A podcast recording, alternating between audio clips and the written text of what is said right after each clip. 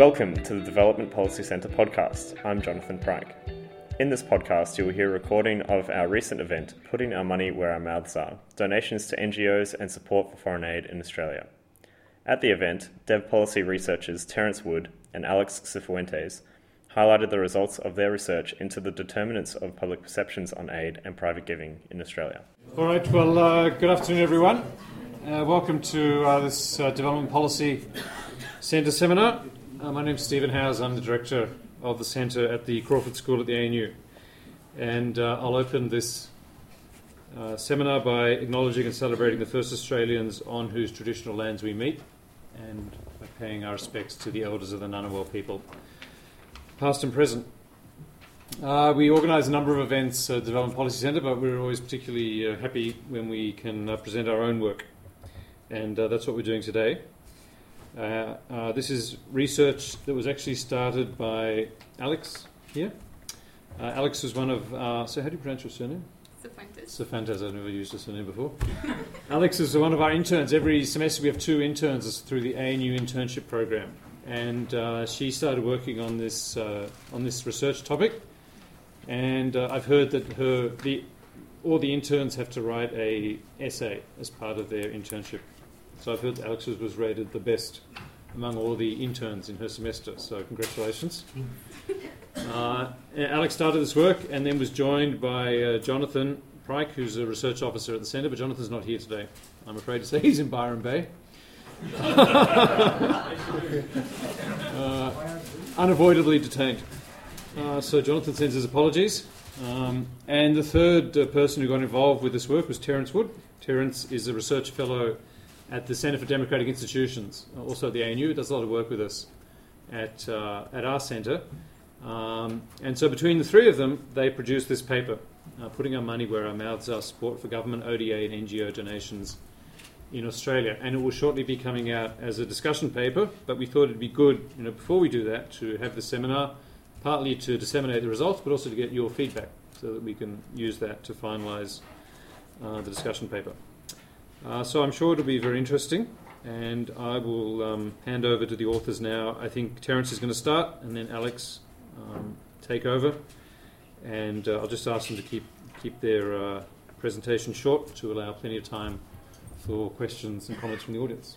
So over to you, Terence. All right, thank you, Stephen.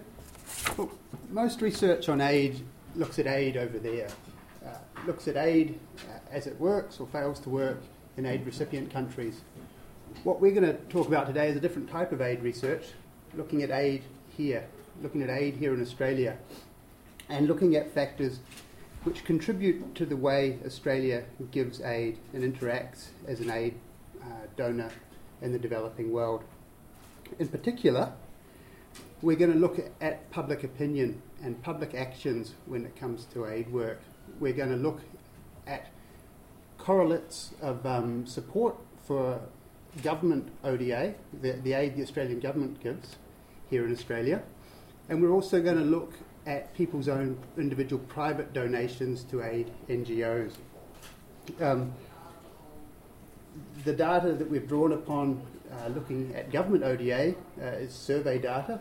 The data that we've drawn upon looking at private NGO donations is actual information on the donations people have made. As Stephen said, this is based on a De- Development Policy Centre discussion paper. Um, and when the discussion paper comes out, it'll be advertised on the Development Policy Centre blog. Um, but if you're particularly interested in seeing the paper, come up to me afterwards, give me your email address, and I'll make sure you get a copy. I wanted to start the talk by explaining why we think it's researching public opinion or researching the attitudes of the Australian public when it comes to aid is a worthwhile endeavour. Why should we be interested in what the Australian public thinks and what it does when it comes to supporting aid work? Well, and my answer to that question is, at least with respect to Australian government ODA, obviously Australia is a democracy. And in any democracy, it's a, a reasonable assumption to make that, at least to some extent, the beliefs of the public will have a, play a role in shaping public policy. This may not be a perfectly determinative relationship. Nevertheless, uh, it seems reasonable to assume that the, what the public thinks on a matter ought to provide some bounds to the actions of politicians. For example, it would be very hard for the government of the day to substantially increase ODA if its key supporters w- were strongly opposed to it. In the case of NGO donations, having a better sense of who supports NGOs by, by donating offers us some useful additional information to the survey uh, data that we have on support for government ODA. In particular, the NGO information is useful because, unlike answering a survey question in which you say you're supportive of ODA, supporting an NGO by making your own private donation actually takes an additional piece of effort. It requires you to reach into your wallet and engage in some personal sacrifice and give to that NGO. So, knowing more about NGO giving habits, the NGO giving habits of Australia, gives us some sense uh, of the depth of Australians' commitment to uh, supporting aid work. If it turns out that Australians put their money where their mouths are, and uh, those Australians who give to those Australians who say they support ODA are also those Australians, those Australians who donate to NGOs, we might be able to infer that there's actually some depth to Australians' uh, support for development work. Um, obviously, there's some practical utility in learning about the sorts of Australians uh, who give to NGOs as well. For NGOs themselves, it's going to be helpful if, if they have a better understanding of the socio-economic traits or the political uh, attitudes which come coupled with NGO giving. Obviously, an understanding in this area might help NGOs better target their own campaigning work in the future. Um, and so, what we're going to do today is look at variation across Australia in support for government ODA and variation across Australia in support uh, of, uh, in terms of uh, people's private donations to NGOs. And an important point to start the talk off with is to note that there really is quite substantial variation around Australia in the extent to which people support aid work. The chart we have behind me here on the whiteboard shows uh, for five selected Australian electorates the proportion of the population who donated to aid NGOs in 2012. We can see over there the South Australia in the South Australian electorate of Mayo, only about 2% of the population made a donation to an aid NGO in 2012. On the other hand, in the New South Wales electorate of Sydney, nearly 40% of the population donated to an aid NGO in 2012. When it comes to surveyed support for uh, ODA, the variation around the country is somewhat less, but it's still substantial. So there is very real variation around Australia in the extent to which people support aid work, and it's this variation that we're going to draw upon in our talk today. In an attempt to learn more about the Australian public support for foreign aid, we undertook a study which looked at the relationship between Australia's support for government provided aid, non government provided aid, and socio-economic and political characteristics of Australians' electorates. In order to provide a brief overview of our research, we will first discuss the variation in surveyed support for government provided aid and the effect of socio-economic trends and political affiliation on aid support. Then we will compare surveyed support for ODA with data gathered on actual levels of donations to NGOs to see whether there is a correlation between government provided aid and non government provided aid. Finally, Terence will discuss the effect of differing social and economic traits on giving to aid NGOs.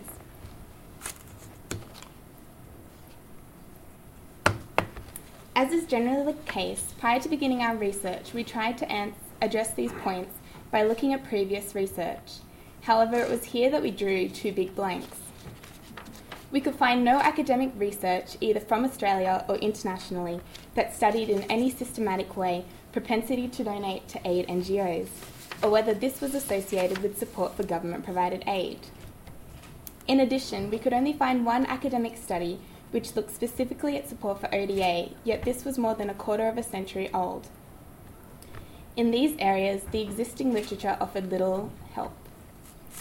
It should be noted, however, that there has been there has been some academic work which looked at support for ODA in donor countries, and this provided a useful starting point. This table summarises the results of the literature that we looked at. Generally, studies have found that um, citizens from donor countries that are wealthier, higher educated, younger, and more left leaning on the political spectrum are more likely to support ODA. However, the exact effect of religion was unclear. While some studies showed that um, more religious people are more supportive, others have found no rela- relationship between religiosity and support for ODA. Reflecting these findings, we included a measure of these five variables in our study, combining them with additional analysis on two new Australian datasets in order to see whether a similar pattern exists in Australia for ODA and NGO donations. Importantly, in all instances, the data we have used has been aggregated to the level of electorate. And as such, in our study, we are not comparing individuals but rather electorates. So, for example, when we assess the effect of wealth, we are not looking at whether wealthier individuals donate more to NGOs, but rather whether support for aid is higher in wealthier electorates than in poorer electorates. The first data dataset we analysed was from the ABC's 2013 Vote Compass survey. Vote Compass is an online survey which relies on respondent self selection rather than probability sampling. While this is less than, less than desirable, as a random selection would have been much better, and we're happy to discuss this in further detail during question time. For now, we just wanted to note that the issue of selection bias was mitigated by the data being weighted so that it is more representative of the Australian population. The Vote Compass survey question we looked at asked respondents to rate their support for the statement the Australian government should give more to foreign aid on a scale of 1 to 5, with 5 being the most supportive and 1 being the least supportive. The data we analysed was weighted average scores for each Australian electorate. The second data set we looked at was from the Australian Council for International Development, or ACFID, a peak body NGO which represents Australia's, almost all of Australia's NGOs. It served to provide the proportion of the population in each electorate who had donated to ACFID's major aid NGOs in 2013. We combined these datasets with census data and socio-economic traits and the results from the 2013 election to capture political preference. Regression analysis was then performed on this consolidated dataset to help illustrate the relationship between aid support and economic and social features of Australians' electorates. And that brings us to our results. Although, before we get onto our results, I just want to hop quickly onto a special bonus slide for any social scientists in the audience. Yeah, that's a photo that Alex took of Jono and I uh, examining our Stata output earlier in the week. Um, for the social scientists out there, just to note, all the regression results we're going to report on are the product of regressions running using Huber-White robust standard errors, um, although Actually, when we run normal sta- uh, regressions using normal standard errors, we get very similar results. All the substantive results I'm going to report on are robust to the exclusion of outliers, um, and the multicollinearity between the independent variables in our analysis, while sometimes higher than uh, perhaps is ideal, was almost always tolerable. Uh, and finally, there is this issue of ecological inference uh, that Alex alluded to earlier on. It's important to emphasise that we are comparing traits across electorates, not individual Australians. Um, and to infer from our electorate, electorate level results uh, to uh, uh, what we might anticipate to be patterns amongst individual Australians does require the somewhat delicate task of ecological inference. Uh, this can be done uh, using a range of different techniques, and it's not something we've done yet. So, for the time being, we're talking about electorates, not individual people. All right, on to the results. the slide behind me here, uh, uh, uh, onto the results, starting first looking at the determinants of surveyed support for Australian government ODA. And the slide behind me here illustrates an important point, although not quite the point you might think from first glance. This is a scatter plot. Each dot on the plot represents an Australian electorate. The x axis of the plot reflects the wealth of the uh, individual Australian electorates. Wealth being uh, quantified as a proportion of the electorate that earns over the me- that earned over the median income in the year of the last Australian census. Over here we have wealthier electorates. Over here we have poorer electorates. The y-axis of the chart, on the other hand, shows us the electorate level, uh, the weighted average score for each individual electorate uh, in response to the Vote Compass survey question about support for ODA. So electorates which are up higher are more supportive of ODA, electorates which are down lower are less supportive of government ODA. And what the chart seems to tell us is that there's a reasonably clear positive correlation between wealth and support for government ODA. Um, and that's true, there is a bivariate correlation that exists there. On average, wealthier parts of Australia are more supportive of government ODA. However, we can't infer from this relationship alone that actually wealth leads to greater levels of support for government ODA in Australia. And the reason why we can't uh, is suggested by this slide, and, and that's the fact that obviously things like wealth are correlated themselves with other socioeconomic aspects of Australian life, right? And this slide shows on the x axis proportion of uh, Australian electorates with a tertiary education, and on the y axis, the measure of wealth that we saw on the last slide. And what we can see is a very strong correlation, as you'd expect, between tertiary education levels and electorate uh, wealth. And unless we control for this effect, we've got no way of knowing whether the relationship we see on this previous slide is actually directly a product of wealth making Australians more supportive of ODA, or whether it's simply a product of the relationship between education and wealth, and in fact, it's education that's the key determinant of support for ODA. So, to overcome this, obviously, what we do is we run multiple regressions, including a range of control variables in the regressions. And when you do that, you get the sort of output that I've got behind me here on the whiteboard, on the projector, whatever it is. Um, up the top corner here, we see the result. We see the result of a sim- once again of a simple bivariate regression run, uh, a regression that uh, effectively performs the same analysis that we saw on my first scatter plot. Right. What we see here is a positive coefficient, and it's statistically significant, as illustrated by the three asterisks by the number. And that's just telling us that there is a statistically significant bivariate correlation between wealth at the electorate level and support for ODA at the electorate level. However, I do the same thing with education, and once again, I find a positive association between education as re- measured by the proportion of an electorate which has a tertiary qualification and support for ODA. And what happens over here when I put these variables as well as a few others into uh, the same regression equation, bang, all of a sudden we have a striking change in our results, right? Education's still in there. It's very strongly co- positively correlated with support for ODA. On the other hand, once we take education's effect uh, uh, into account, the association between wealth and support for ODA is now actually negative, right? So once you net out the effect of education, it turns out that everything else being equal, wealthier electorates are actually less supportive of ODA. There's a few other interesting things going on in this set of results here. The other one, which is kind of intriguing, is that controlling for other factors, it turns out that religiosity across Australian electorates is also actually negatively correlated with support for ODA. Um, religiosity was measured as a proportion of the electorate population that told the census enumerator in the last census that they were religious.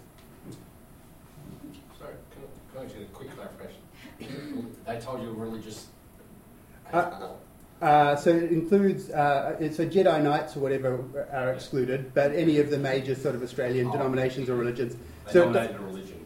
Yeah, yeah, yeah, yeah. Yes, they didn't just say they're religious. Good point. They said I'm Protestant or I'm uh, Muslim or, or, what have you. Um, these are the three main results from this, this regression here, looking at the interaction of socioeconomic factors and support for ODA. What we also see is that we fail to find any association between youth and support for ODA. And we also fail to find any association between urbanisation and support for ODA. Now, that's not saying that urban electorates aren't more supportive of ODA, it's, it's, saying that when we take into account other traits associated with urban electorates, such as education, once we've taken that into account, there's no real relationship between urbanisation and support for ODA. Right down the bottom here is one final thing I want to note about this uh, regression equation. That's the R squared value, right? This can take a value between any value between 0 and 1 and we've got a value here of 0.66, which is pretty good for a regression run in the social sciences. What's that saying? What that's saying is 66% of the variation in support for ODA that we see across Australian electorates can be explained just by the independent variables that we've got in this regression model. So that's socioeconomics dealt with. Let's now move on to politics. We, uh, what types of political ideology are most strongly associated with support for government ODA in Australia? I wasn't planning on getting people laughing with the sliders. Patrick, you're making me slightly nervous. Anyhow, what we've got here, first up, is once again just looking at simple bivariate correlations. Bivariate correlations between Green Party support, Labor Party support, and coalition support, and support for ODA. Here, the variables are measured as a proportion of the electorate that cast their first preference vote for the party in question in the last election. We can see there's a very strong bivariate correlation between Green Party support and support for ODA across Australian electorates. On the other hand, just looking at simple bivariate correlations, there is no, uh, or the relationship between support for Labor and support for the coalition and support for ODA is not statistically distinguishable from zero, right? However, of course, the one thing we learnt from the previous slide was that bivariate correlations alone don't tell us everything we need to know. And obviously, it would be reasonable to expect that particular socioeconomic traits might also be associated with different types of political support, and that if we want to isolate any pure political effect on support for ODA, we'd need to control for these socioeconomic traits as well. And that's what we do here in models 4, 5, and 6. Um, and what we see here is a somewhat interesting change. Once we account for socioeconomics, Green Party support is still very strongly correlated uh, with support for ODA. Now, however, once we take into account the fact that some you know, Labor Party supporters may be poorer or less well educated or, or something like that, we find that there is a positive association between Labor Party support and support for ODA, and there's a commensurate negative association between uh, coalition support and support for ODA. So once we take into account socioeconomics, we do find a sort of pure political effect, an ideological effect associated with differing levels of support for ODA. These margin plots give us a sense of the magnitude of this pure political effect. Three different plots, one for each party green, green, red Labor, blue coalition.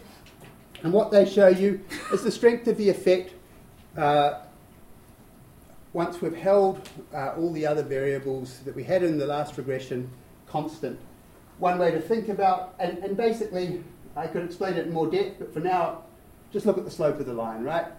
The fact, here we see the slope of the line for Greens is very strongly positive, right? So electorates with more Green voters, once everything else is held constant, are really quite significantly more supportive of government ODA. Here we can see Labor, once again, a positive slope, but nowhere near as steep. And there's the coalition with a fairly gentle negative slope. So that, in a nutshell, is what we found uh, with regards to socioeconomic and political traits and support for ODA across Australia. Now let's move to NGO donations, starting first with the association between support, surveyed support for government ODA, and actual levels of NGO giving across Australian electorates as per the ACFID data. And this slide tells us all we need to know uh, to answer this question, right? This slide, once again, a scatter plot. On the x-axis, we have every ele- each dot's an electorate. On the x-axis, we have each electorate's average, weighted average vote compass uh, support for ODA score. Over here are electorates that support ODA more. Over here are electorates that are less supportive of ODA. Then on the y-axis, we have the proportion of each electorate that gave to uh, an ACFID member OG, uh, NGO in 2012, right? So electorates up here had more givers. There's Sydney. Electorates down here had fewer givers. There's Mayo. And what we can see is a strong, clear correlation between the two. To a substantial extent, Australians really do put their money where their mouths are when it comes to supporting aid endeavours. Parts of the country where people uh, say they are most favourable, uh, where, say they're, where more people say they are supportive of government ODA, are also, on average, parts of the country where more people make donations to NGOs. And that uh, is all we need to know really to answer the second question we're focusing on today. Not surprisingly, given this strong correlation between support for ODA and private NGO donations, when we start to dig into the determinants of private NGO donations, we see similar results in our regressions to those which we saw when we looked for socioeconomic and political uh, traits correlated with support for ODA, although there are also some interesting differences. First up, once again, we find a simple bivariate correlation between income and NGO donations, right? So, on average, if we just ignore everything else, it is true that wealthier Australian electorates have higher proportions of the electorate which give to NGOs, right? Same time, though, there's also a very strong relationship between tertiary education and support donations to NGOs. And once in Model 4, we take edu- education's effect into account, once we run a multiple regression here, we find that the impact of wealth on propensity to donate to NGOs is actually, if anything, slightly negative. Although in this case, the impact is not statistically distinguishable from zero, right? So to be technically correct, we find no real wealth effect. What we do find, on the other hand, is a very strong effect of education which remains in our results. Intriguingly, once again, we find a negative association between religiosity and propensity to donate to NGOs. Now, I have to confess, uh, given that uh, quite a, a, range, a, number of Australia's NGOs are church based, I, I, find this result quite surprising. But we've looked at the data carefully, and that's what come out of them. Um, we also find, as with support for ODA, there doesn't seem to be any associated, any relationship between youth uh, and, ur- and urbanisation and propensity to donate to NGOs. Once again, the R squared for this regression model is high, right? 0.73. In other words, uh, the independent variables we include here explain 73% of the variation across Australian electorates in the propensity to donate to NGOs. Or to put it another way, if you're an NGO in Australia and you didn't know anything about how generous an electorate was, you could predict with a reasonable degree of confidence where you are more likely to gather donations just by ascertaining information on those socioeconomic traits about Australia. That'll be mum calling. I think I'll just it always seems to happen. Anyhow, so that's uh, socioeconomics of support for Australian NGOs. One thing here, we'll just once again look at the margins plot to give you a sense of the strength of the tertiary education effect when it comes to support for Australian NGOs. Um, so here, the margin plot shows us the strength of the education effect once we've taken into account the effect of all other sort of socioeconomic variables that were in our equation. And what this is telling us, right, is that if you had two identical Australian electorates, one where only a quarter of the population had a tertiary qualification, and another where 75% of the population had a tertiary qualification, the electorates were more or less identical in every other socioeconomic aspect. What we would expect, what we could predict with a good degree of confidence on the basis of our model, is that in the first electorate, the one where tertiary education was largely lacking, only about 6% of the population would give to NGOs on average in any given year.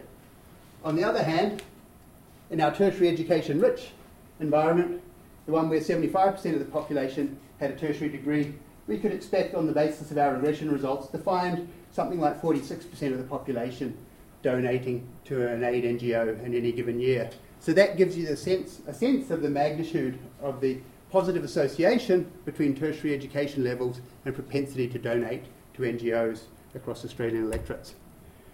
On to politics. Here, once again, results are fairly similar to what we saw for support for ODA, but also different in, in one key, somewhat interesting way. Once again, be it bivariate or multivariate correlation, there's a strong, clear association between Green Party support and propensity to donate, donate to NGOs, right? See it in the bivariate model, you see it once you control for socioeconomic factors too. When it comes to Labor Party support and coalition support, on the other hand, we fail to find a result either in the bivariate models or in the models where we're controlling for other factors, right? So while when it comes to support for government ODA, we find there is some sort of positive association between being on the centre left and supporting government ODA. Uh, when it comes to actually making donations, we fail to see that centre left versus centre right uh, differentiation in our results. The only thing that really stands out here is the fact that Green Party support seems to once again be clearly associated with increased levels of support for uh, NGOs. Here we go again, the margins plot to give us a sense of the magnitude of this sort of pure green effect on support for NGOs. As you can see, the slope of the line is nowhere near as steep as it was for education. Nevertheless, there's a real effect, right? If we were to take two otherwise identical electorates, one where no one voted for the Greens, probably somewhere in Queensland, right? Um, and another where, yeah, where half the population voted for the Greens, you'd expect in the first electorate to see about 16% of the population donating to NGOs. In the second, you'd expect to see, I think, about 26% of the population. So that gives you a sense of the magnitude of this sort of effect of Green Party ideology or Green Party type beliefs on support uh, for ODA, uh, support for aid in the form of donations to NGOs. All right, so that is all we have to say uh, today, or most of all we have to say today. I just want to finish up with a summary table um, before handing back over to Alex, just to summarise what we've found, right? For both ODA and for support for NGOs, there are two variables that are clearly and positively associated with aid support, right? Education and Green Party beliefs. And this was true both for bivariate correlations and also once we controlled for other factors. On the other hand, uh, there was one variable that was associated with decreased support, be it both, both for government ODA and for NGO donations, and that was uh, the level of religiosity across elections, electorates. On the other hand, um, we found that, and then we found three variables which only really had statistically significant effects on support for ODA It didn't seem to matter when it came to propensity to donate to NGOs income, uh, Labor support, and coalition support. And finally, we had two variables that didn't seem to matter either for support for ODA or donations for NGOs. They were age and urbanisation. So that's all I have to say. But Alex has got a few final comments uh, on what we hope to do in the future, how we uh, plan to take this research forward. While the analysis discussed here has begun to look at the determinants of aid support, there's lots more that can be done. For instance, we hope to work with individual NGOs to assess whether the patterns that we talked about here, um, observable for all Australian NGOs, are also true for specific NGOs or specific types of NGOs. For example, if we look solely at religious NGOs, will a positive relationship um, become apparent between religiosity and giving? In addition, we plan to expand our study of ODA support using data gathered from a recent ANU poll. As this data is aggregated at the individual level, it will allow us to see whether the relationships discussed earlier hold when the unit of analysis is individuals rather than electorates, and when data has been gathered using probability sampling. We also hope to investigate the causal pathways present in these relationships. For instance, what is it about tertiary education that causes people to be more supportive of ODA and donate more to NGOs? We know that it is more than just the wealth effect, but what exactly is it? Finally, we are hoping to perform experimental work to see if Public support for aid is affected by the way in which discussions on foreign aid are framed. It's one thing to know the types of people who support foreign aid, but it's another thing entirely to figure out the types of arguments that can be used to help increase people's um, the public support for foreign aid provision. Thank you. Right. Questions?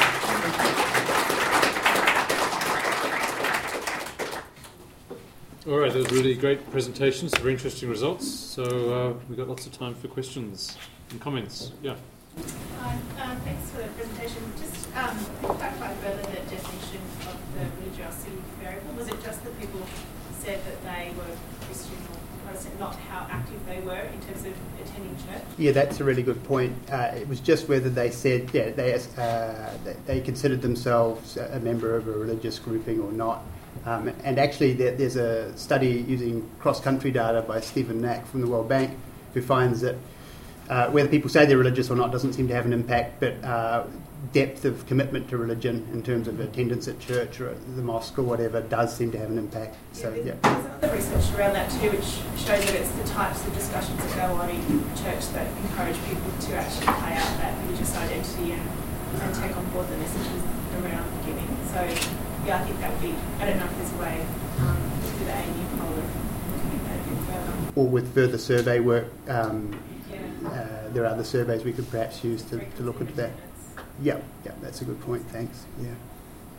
Yeah, just, just on that point, there's, I suspect there may be some relevant data in the National Church Life Survey, um, data which is done every five, parallel to the census every five years, which would pick up um, active church attendance, and they do, they have done some uh, questions on social issues over time. Um, and I can't remember at this stage you know, if they've done one of those CSA, but I know they have tackled a range of issues, including that. And what I remember is that they tend to suggest that it's actually the frequency of involvement that is actually different, that you end up getting some parallel attitudes between absolute non-attenders and absolute active attenders on some issues, and the people who really dip out are those who are Us agnostics, right? Yeah, or, yeah. well, or infrequent. Um, I, I just suggest that might be worth. So if I googled that, yeah, um, Yeah. it's at ACU. Yeah. Uh, Ruth Powell is the professor there. National Church Life Survey, I think it's. Yeah, National yeah. Church Life cool, Survey. thanks. Okay, we've got lots of questions. I think Patrick was next. Um, Yeah, I mean, that's, that's just fantastic, because I've been looking at this over time, and you've got a snapshot of a particular time. Um, just on the public opinion, um, um, in terms of literature at the beginning, the problem is the academics haven't written it up, but, but, but ACFID archives are full of survey stuff from the 80s. And so if you want to dig further, you could, you could possibly look at that stuff, and you'll find when you look at NGOs, because I've been a Social Oxfam, it does one of these big surveys every five years or so. And so all that should be available. The other thing, and I chuckle when you do it, it's such a, a political science breakdown between left and right as to who the supporters, outward looking and all that sort of stuff. It's fascinating. Um, the, I went to a conference last week uh, in National Society for Third Sector Research, and that Australian Church survey paper was presented. So I'll just give you the link to, to, to the people who did it. They didn't look specifically at overseas aid, otherwise I would really jump up. But they do look at that, and it's a good way of, of unpacking that. But I'd also suggest that the rise of charismatic churches in the last 20 years or so, um, plus in my day when I was a churchy person in the 70s, social justice was, was, was, was, was the big messages, and so that may have changed over time as well. And so you actually may have to unpack religiosity either between you know, you may have to make some yeah. broad generalisations between types of religiosity to unpack that. Yeah, yeah. Thanks. I'll email you for that link too. Yes. Thanks. Okay, at the front. Um, I'm Daphne Cook from ACFID, I just wanted to comment again on the religiosity question, because from our side, um, some major religious organisations aren't ACFID members, so wouldn't have been included in that data. So Project Compassion is a, a huge one that is religious, but also Rotary, um, Hillsong have an international aid branch. So I'm not sure if that would affect or how that would affect the data, but there's a large amount of donations to religious organisations that aren't included in the data. Yeah, right. Okay, that's useful to know. Thanks. It is MSF uh, also is not included. Yeah, but they're not- They're Yeah. not, yeah, yeah. Rotary is a, is a huge one that. But they're not religious either. On, on the other hand, right, I guess some very large religious organisations are members of ACFID, right? World Vision. Um, so we'd have to sort of get a sense of But respective MSF size. and Compassion are big enough to skew. like, But they're, they're secular, right? You No, say? it's one each. Compassion. Compassion. Compassion's not. Compassion's Uh-huh. religious. MSF Okay. is secular. Yeah. So they could balance each Did you want to say? I'll put that in a footnote. Just a quick, quick follow-up on that one, and then I have my, my own question, which is, um, yeah, that question of, I mean, maybe they're donating to the churches directly, or, you know, Yes. they're actually not donating to the agency, they're donating to the church. Yeah, So that, tithing or something, yeah, so yeah. it's going, it's getting there, it's going a different way. Islamic agency. Yeah. Yeah. Um, Although I- remember, all of this was reflected in surveyed support for a government ODA too. So it's not Yeah. just our NGO data that are. Yeah. Yeah. Anyhow, keep Yeah. going, sorry. So, so my, my question was more on the, the, the association with the Greens and the um, you support for, for aid, sorry, support for donations. Um, if I was to guess who was the likely donor, you know, donors, just um, generally, I expect that the Green supporters are likely to be donors, irrespective of whether it's foreign aid or, or otherwise.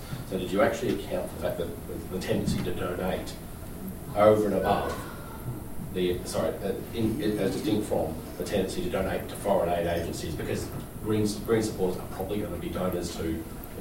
Yeah, right. We, we have our credit cards out on the table there. Yeah. Every news hour. Yeah, so I mean that, that's you know so. Yeah, that would be. I is a mean, selective effect going on? we'd have to get uh, have to start getting survey data on NGO donations, I guess, to try and unpack that, wouldn't we? We're not going to get it from the data we have, but yeah, yeah, interesting point, definitely. Okay, maybe I'll give someone on this side of the room a chance, and then we'll go back to the middle. A question on education being statistically significant. You looked at tertiary. Did you see there was a correlation with just completing secondary? We, we, haven't, and the reason why we chose tertiary is, is you need some sort of variable that um, varies considerably across the country. Whereas I th- suspect in almost every electorate, the mo- you know a large majority of the population will have secondary education. It's actually interestingly, it's the reason why we couldn't test gender either. Um, because other surveys have found there's a relationship, women being more likely to support aid than men. Uh, but uh, with the exception of a few slightly frightening places in, in the sort of uh, centre of Australia, most of Australia is, has a re- relatively equal gender balance, right? So we can't use regression tools uh, with the data we have to test that. Just quickly on that, um, did you look at uh, the, the proportion of the population born overseas in specific electorates? No, that would be a good one to include. Yeah, I think we could get that from census data, Yeah. probably. Get gender from census data. But the trouble is that almost every electorate is 50-50 men No, and no, women. but gender makes it even more. Yeah, yeah, yeah.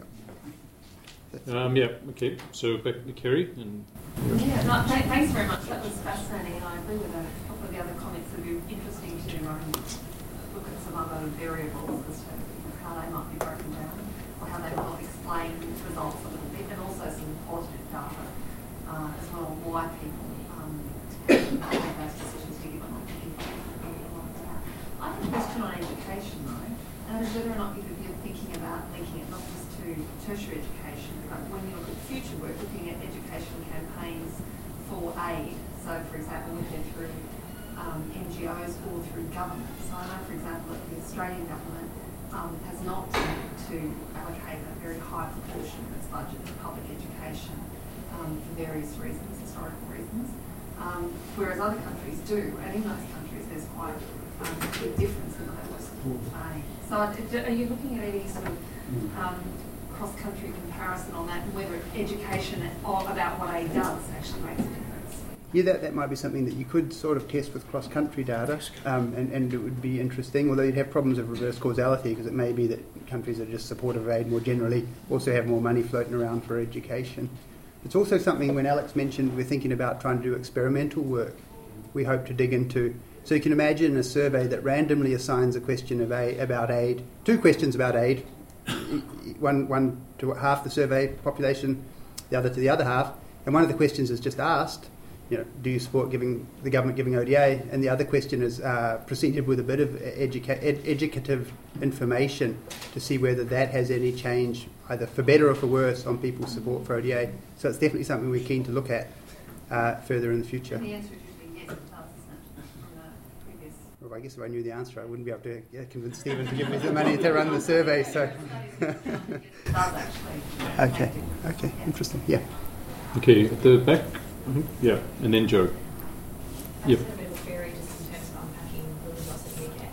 Um, Yeah. Obviously, because you're doing it at the electric level, you probably don't have the ability to sort of differentiate between different religions. No, they do. That Yeah. might be something that would be interesting to look at, in terms of different knowledge affiliation and different religions choosing different avenues of, of, of giving in different ways that may not be through those formalised sectors of the NGO versus the. Definitely right, and even that might be a way of sort of overcoming the fact that there are some religious NGOs that aren't members of ACFID. If they're associated with certain denominations, we might be able to sort of exclude those denominations and see whether an effect uh, starts to appear. Uh, so yeah, it's definitely possible, um, and, and something we'd like to do more of. Um, hi, thanks for that. It was really interesting. Um, I just want to come back to the beginning where you said that we're just looking at um, uh, the numbers of donators, not the size of the donation. Because I think it's really, you know, there may be quite a different result Mhm. when you look at the size of the donation. So I'm just thinking of the political divide.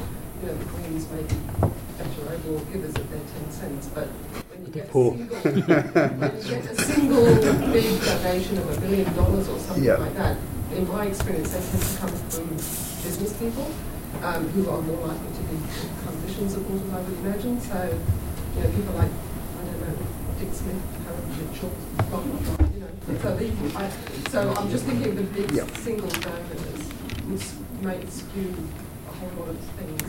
And even not single donors, it may just be say that there, we would find a wealth effect in so much as that wealth. This is a point that Alex made early on when we were working on it. We, we just can't get those data on size of donations. But it, yeah, if, if you could, maybe you'd just find that even while the wealthy don't give it as often as their sort of um, well educated, less wealthy companions, they may give more. Yeah, definitely. But you get it when you, when you look at individual NGOs, they'll have all that. That's what Did- Mm. Well, if they make it available. Yeah, yeah, yeah. If- if- Have you got any contacts? uh, You'd have to sign a whole lot of confidentiality. yeah, yeah, yeah, right. Yep. Yeah. without saying. Yeah. Yeah. Back. Just Rob. a question Mm. on uh, unpacking the uh, category of tertiary education. Um, one of the reasons why in the States it's, it's rarely used is that tertiary covers everything from the equivalent of TAFEs all the way up to having doctorates. And I was wondering, is that something that you're able to have through the census data and if you're interested in that? Because I would reckon that going from some university to a four-year degree to a master's to a doctorate, you'd see a massive upswing in uh, propensity to donate. Well, possibly. I don't know, Steve. Can we? we- Yeah. So yep, You can. we could. Yeah. Right. Thank you. um, yeah, but it probably turns out that PhD students are actually really tight-fisted, right? Students are tight. The yeah. graduates. Yeah, the graduates. Yeah, right. Yeah. You know, just a question on the political parties and the way the question was phrased as for support for ODA, because I would argue that if you asked a Liberal voter, do you support the government increasing ODA, you would only get as far as, do you support the government increasing spending? before they have a negative outcome. Whereas socialist types of communities at the Green and Labor end of the spectrum, of the left, would support government expenditure. And, and in a way, that's almost suggested by the fact that we, that explanation almost lends itself to Mm. the fact that we found a sort of positive association between centre-left belief and support for government ODA, and a negative for the you know centre-right, and yet that relationship vanished when, when we started talking about actual donations to NGOs. And one possible explanation for it is that people on the centre-right aren't uh, discernibly any more adverse to giving money to help people in other countries. It's just that they're much more sceptical of the efficacy of state uh, action, right? Uh, that quite is quite a plausible explanation for why we see a relationship on the ODA side, but not on the NGO donation side. Yeah. Yeah. I'm just interested in a qualitative question about what is aid when it comes to NGOs, and I'm not sure what definition ACFID uses, but there's a vast range of programs supported by NGOs, which might range from child sponsorships to feeding wells to the developing.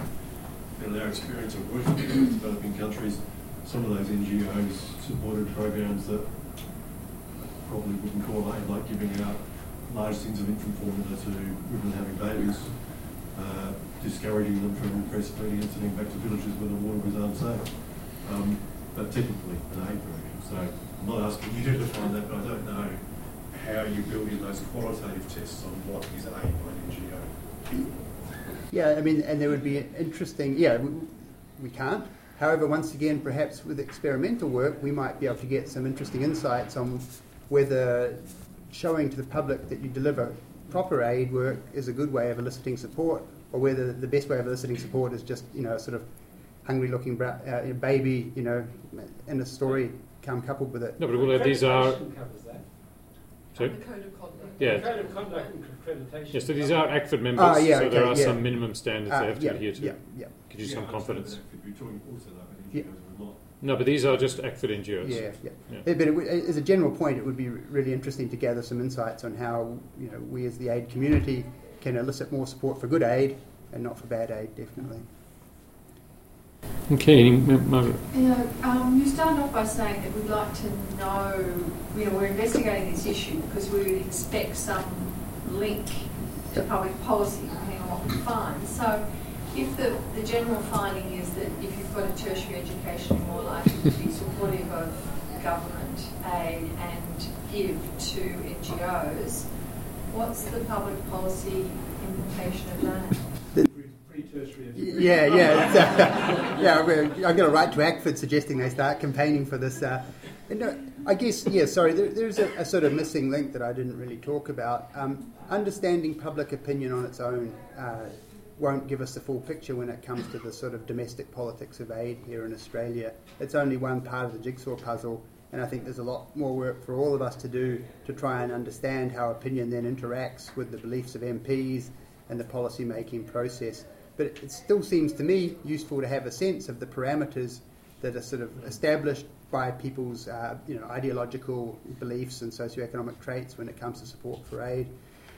For example, the fact that we did see that negative association, sort of for the pure centre-right political effect, um, with support for ODA, perhaps helps explain uh, to us why it might be, you know, harder for the coalition to be, you know, in- dramatically increasing ODA levels than it would be for the Labor Party, and certainly than it would be for the Greens should they ever win national election here in Australia. No, we still got never just, so many just another item of your research agenda, um, and that is looking at the efforts that have been made by NGOs over time, very in the last ten years, to shift public attitudes and what implication there's been in terms of their impact on the MPs. Because there was a major one under the um, Millennium Development Goals that's been run, and an equivalent one by the the uh, the Christian aid agencies under the Micah Challenge have been running, and they would offer themselves as a case study for trying to see what impact they had um, on public policy, because they set out certain goals, so you could then see to what extent they had an impact on the, on the debate. Yeah, yeah, this is all fruitful ground for, for more research, Yeah. Definitely. I mean, the thing with a lot of aid work is we tend, you know, we're all motivated and we tend to go out and do. The trouble is perhaps, I mean, we need to take a bit more time to figure out what works before we start Yeah. doing, right? Yeah. Just, just to, um, back to your initial slide, and I'm just curious why you selected the electorate of Mayo. to show. Uh, What's you- you proportion got of, it. uh, giving to NGOs? Uh, no, yeah, not picking on Mayo at all, which I'm sure is. is a, uh, I'm a New Zealander, right? So I have no stakes in, in sort of inter-Australian conflict. Uh, just Ask the former member why. Ma- Ma- Mayo, just as per the ACFID data, um, it was the electorate that had the lowest number of NGO donations, and so it's just simply there because we've got the sort of uh, the range. Yeah, give you a sense of the range. Um, also, I, I, just a note: once you start looking at individual electorates, there's always a chance that data error, um, you know, has popped up as well. And that tends to sort of net out once you've got a, an N of 150. But it's possible that we're doing an injustice to the people of Mayo here. However, I think it's fair to say that they do, for whatever reason, seem to be less frequent givers than the people of Sydney. Because it is a more wealthy electorate, highly educated, so it seems like it would be an outlier from those, those correlation rates. Yeah, actually, the other puzzle with Mayo is he, uh, the people of Mayo are actually quite strongly supportive of government ODA, but they don't. You know, they're, an, they're an outlier in that sense too. Uh, so maybe it is a data error. I don't know. Before anyone sort of sends any uh, angry letters to the member of parliament, down there, just, uh, Well, the former member writes to you. okay, yeah, right. Uh, all right. Well, I think uh, that has been a really uh, good uh, round of questions, and I might just finish by asking one myself. I just wondered, Terence, uh, whether you used any state, saw any state effects. Uh, we all know Victorians are the most generous people. They're not nearly as generous as New Zealanders, I I should. We- we- no, there's no. When we added states into the regressions, um, we ended up with, we- with high sort of multi, multicollinearity and, and, and too many variables in there anyhow. So it's hard to isolate any state effect from the socioeconomic and political traits we've already got in there. However, if you just do a simple crude comparison between states, some states are certainly more supportive of, of ODA and donate more than others in total. I think Queensland was probably the least generous. Maybe. I, yeah, yeah. There is variation across states. Yep, definitely. All right. Well, I think that's been a really interesting session. Uh, I think maybe I didn't make clear uh, at, at, the start that Alex is an undergraduate student uh, here at the ANU, so it's great to see such terrific research coming up. Thanks to both uh, You have been listening to a podcast from the Development Policy Centre. For more information on our work, visit our website at devpolicy.anu.edu.au. To join the conversation on Australian aid, Papua New Guinea and the Pacific, and global development policy, visit our blog at devpolicy.org.